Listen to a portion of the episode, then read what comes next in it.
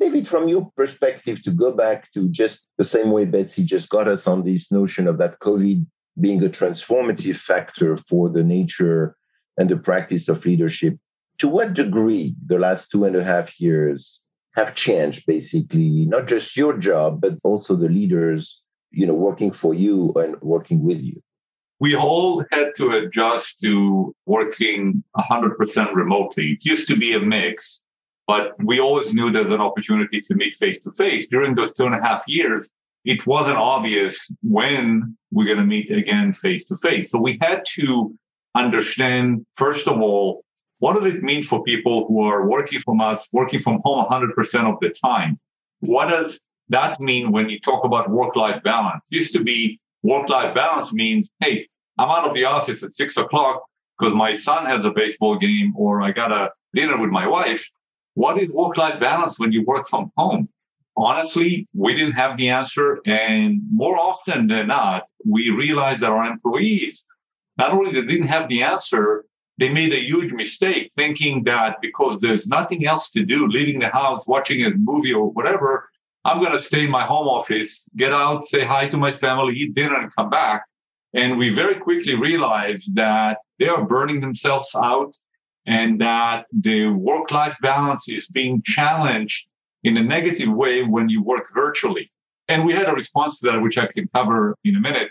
We also realized that there's more uncertainty because it's hard to communicate when you cannot meet people in the so-called water cooler there's no chatter. There's no, I'm going to walk to somebody's office because I heard a rumor that we just hired somebody or we are bidding for a new line of business. It's hard to do that when you work virtually. And so how you communicate to the people, what's the status of the business or decision that you've made, which previously you assumed everyone knew within 24 hours. How do you do that when they all work virtually? So it's a set of challenges that we all had to deal with. And frankly, I believe that we came out of this much better manager. So even now without COVID, even now that we can travel and see each other, we have more tools in our toolbox that we can use to better communicate. Because previously it was, okay, whatever, people will hear about it. Now I know there's a great way to communicate. I have a coffee with a CEO every Friday. I have that coffee personally if I'm in the office or virtually if I'm not. But everyone in my company know on a Friday at 2 p.m. East Coast, there's an hour where everything is on the table. David will tell you everything you just wanted to know and then some. If you have any questions, you can ask them. Previously, you know, it wasn't that critical. Just this one example.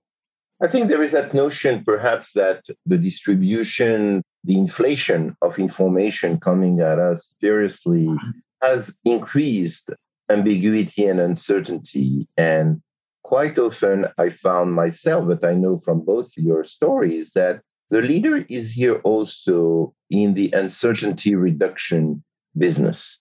It's to clarify things beyond the level of comfort. Not everything can be always clarified, but more and more of those communications I find for myself are about injecting clarity.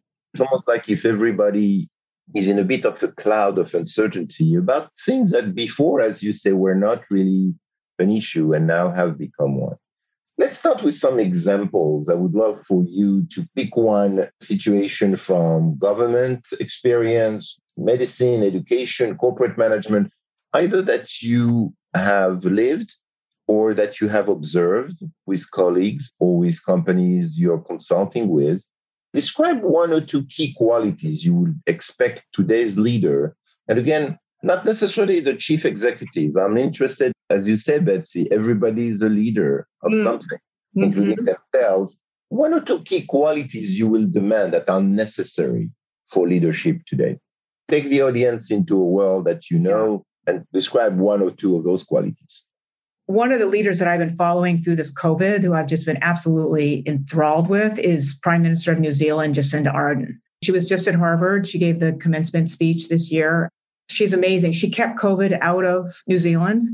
And what's interesting about her, first of all, just piggybacking on what you just said about leaders dealing with uncertainty and anxiety, one of her quotes about leadership is the true measure of leadership today is to confront the anxiety of the people of your time. I love that, right? So the true measure of leadership today is to confront the anxiety of the people of your time and their time. And what's amazing about her, first of all, she's a young woman. She's the second woman prime minister to have a baby in office. She has a little daughter now who's three. And before COVID, she'd gone to the UN to give a speech, and someone had said to her, You know, how can you be a prime minister and have a baby? And her response was, I don't think I'm the only working woman to have a baby. So she represents this kind of new model of leadership. But what's amazing is that she really integrated the head and the heart in her leadership. Everything she talked about was we are a team of 5 million. We are in this together. So she brought the facts and the data. What is this pandemic? What are we dealing with? What are the data? And here's what we're doing. We're shutting the borders and we're going to stay at home but then she also brought in the empathy and the care, and I'm in this with you. And she and her cabinet all took a 20% pay cut to say, We're with you. And she went on Facebook Live every day talking about here's what's happening in my life, here's what I know what you're going through. And she did some very funny things, like she would announce, like, we have uh, non essential workers and essential workers. And one of the days she said one of the essential workers was the tooth fairy. And so she just did some cute things like that. And then the other thing she used to say that the leadership of New Zealand boils down to one concept that we're pursuing here, and it's kindness. So she really brought in the kindness, the empathy, some humor, some her own vulnerability of being at home with her mate and her daughter, but the reality of what this COVID looks like and what needs to be done and the hard decisions to be made, like closing the borders. I think she's about 41 or two now. So she represents this young millennial female new way to lead. And her mantra was always team of 5 million, be strong and be kind. It's interesting. In that's a wonderful example. Should just box it the way it is. You never pronounce the word that the prime minister should worry about, like policy and strategy and all those words that are like cherished world in the world of leadership. Mm. Talk about anxiety and empathy. Mm. Does that create a kind of a new intimacy that exists before between leaders and their followers? It's almost like the distance between a leader and the rest of the team, in a sense, has been shortened by a great amount. But that's what connects us, right? It connects us as human beings is that. That's what COVID has given us too, by us being to see each other's living rooms and our children running by and our animals barking and do you know what I mean? All that stuff, like seeing us like maybe in our sweatpants and that part of us that we're not perfect. This is who we are as human beings. And that's what Jacinda Ardern it represents in New Zealand is I'm a human too. I'm home at, with a baby and I'm like you. That's the piece that I'm like you and I have things in my life. That's the whole thing about uncovering, right? So as a leader, who am I? And what struggles do I have that you can relate to? It humanizes us, humanizing leadership. I'd like to follow up on what Betsy said as well. I think this is the highest degree of empathy that a leader could have. He does cross the line of what historically was a distance between a manager and an employee. Now it's more okay to talk about personal life to ask, you know, how is your mom doing? Uh, you told me last week she's going into an operation and follow up in a very empathic way.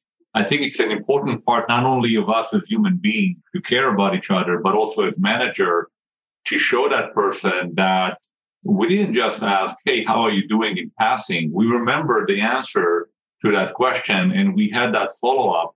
That person, and I'm telling you from example, would do anything for you after they realize that you absolutely care. You do have that sense of empathy. You're not faking it. You're not just following a playbook of ask those questions to make them feel like you care. You absolutely care. And the power of that is unbelievable. You talk about policy they'll do for you things that you don't need to police because you gave them so much energy and so much commitment to you personally. And if you can bring the entire culture of your company to be empathic, oh man, I mean, the power of that, not single person, the entire culture becomes an empathic culture. They all know what's going on in people's life. They follow up, they send flowers, they do the things that make everyone feel like a family. People use the word family a lot But the true nature of family, you know, it's hard to create that in a work environment. There are some lines that you're not supposed to cross socially. But I can tell you that emotionally, if you can bring the entire employee base to feel, to treat each other like a family, to care about them, to feel for them, to sow sadness when they suffer, to be happy with them when they're happy, what you create is a powerful, powerful machine or company that will go far. I mean, deciding where to go, deciding how to get there, that's always important. But if you don't have that energy that comes from this powerful culture that cares about people, it doesn't matter how smart your idea is, you will not go very far. It's amazing that we are rediscovering that. I remember reading when I was much younger. I was an Eagle Scout. Everything I learned about leadership, I learned in the mm-hmm. Boy Scouts. But learning about Napoleon, he was not exactly the softest person on earth.